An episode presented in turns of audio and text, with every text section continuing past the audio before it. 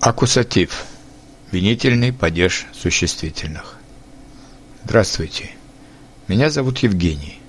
Я учитель русского языка. Вы знаете уже, что существительные в русском языке, в отличие от английского и французского, склоняются, и что в русском языке есть шесть падежей. Сегодня мы поговорим о винительном падеже существительных. Он используется очень часто и выполняет две функции. Первая. Обозначает прямой объект и отвечает на вопросы «кого?», «что?». Дедушка читает журнал. Мать покупает овощи. Я хочу купить голубое платье. Вы смотрите телевизор. Девушка хочет новую куклу. Второе указывает направление или цель движения с глаголами движения и отвечает на вопрос «куда?». Виктор идет в школу. Родители едут в Америку. Пойдем в парк. Самолет летит в Китай. Приезжайте в Петербург. Что касается окончаний, то они таковы. Существительные мужского рода, обозначающие предметы и явления – и все существительные среднего рода не изменяются по сравнению с именительным падежом, то есть будут такими, какими вы их найдете в словаре. Стол – я вижу стол. Дом – пойдем в дом. Окно – мама моет окно. Журнал – Маша читает журнал. Письмо – дедушка пишет письмо. Существительные мужского рода, обозначающие людей и животных, приобретают окончание «а» или «я», как в родительном падеже.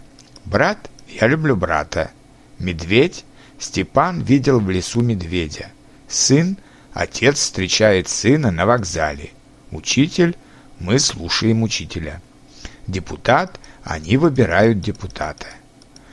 Существительные женского рода, имеющие в винительном падеже окончание «а» или «я», меняют их на «у» или «ю» соответственно. Газета «Кто читает эту газету?» Деревня. Мы едем в деревню. Физика, литература, история. Мы изучаем в школе физику, литературу и историю. Сестра. Я жду сестру. Существительные женского рода с мягким знаком в именительном падеже не изменяются. Мышь. Я вижу мышь. Тетрадь. Дай мне, пожалуйста, тетрадь. Любовь. Она ждет свою любовь. Существительные множественного числа в винительном падеже сохраняют те же окончания, что и в именительном падеже множественного числа, если они неодушевленные, то есть обозначают не людей, а предметы и явления. Столы. Мы ставим цветы на столы. Дома. Мой отец строит дома. Сувениры. Вы любите русские сувениры? Пироги. Русские часто едят пироги. Существительные мужского и женского рода в винительном падеже множественного числа имеют те же окончания, как и в родительном падеже множественного числа – ов, ей, ев или нулевое окончание. Мы слушаем политиков.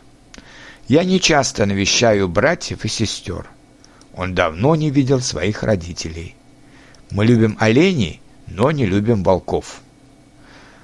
Правила, по которым мы выбираем окончание, я расскажу, когда мы будем говорить о родительном падеже множественного числа.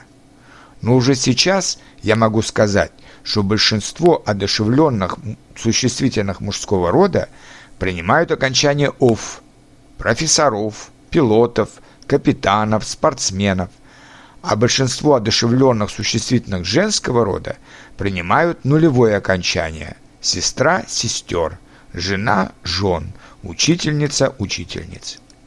А теперь потренируемся. Девочка пишет упражнения. Мальчик спешит в школу. Когда мы поедем в деревню? Я люблю слушать музыку. Бабушка продает помидоры, огурцы и яблоки. Дедушка читает книгу, папа читает газету, а мама читает журнал. Мы каждый день смотрим или слушаем новости. Они продают машины. Василий хочет есть мясо, а Наташа – рыбу. Я каждую неделю навещаю брата и сестру. Мама открывает окно. Мы идем сегодня в театр. Завтра я поеду в Москву. Я никогда не ездил в Африку. Мы летим в Мадрид. Я приглашаю друга в ресторан. Мы изучаем русский язык, а также другие языки. Стив знает японский язык. На сегодня все. Спасибо за внимание. В следующий раз поговорим о новом падеже.